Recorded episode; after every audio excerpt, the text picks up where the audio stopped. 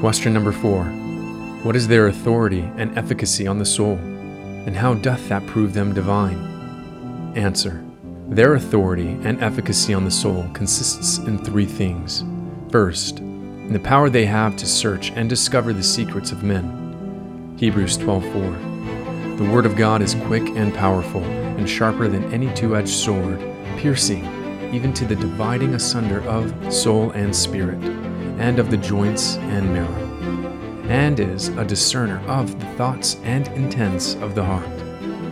Secondly, in their converting efficacy, changing and renewing the soul. Psalm 19:7. The law of the Lord is perfect, converting the soul. Thirdly, in their cheering and restoring efficacy, when the soul is cast down under any inward or outward trouble.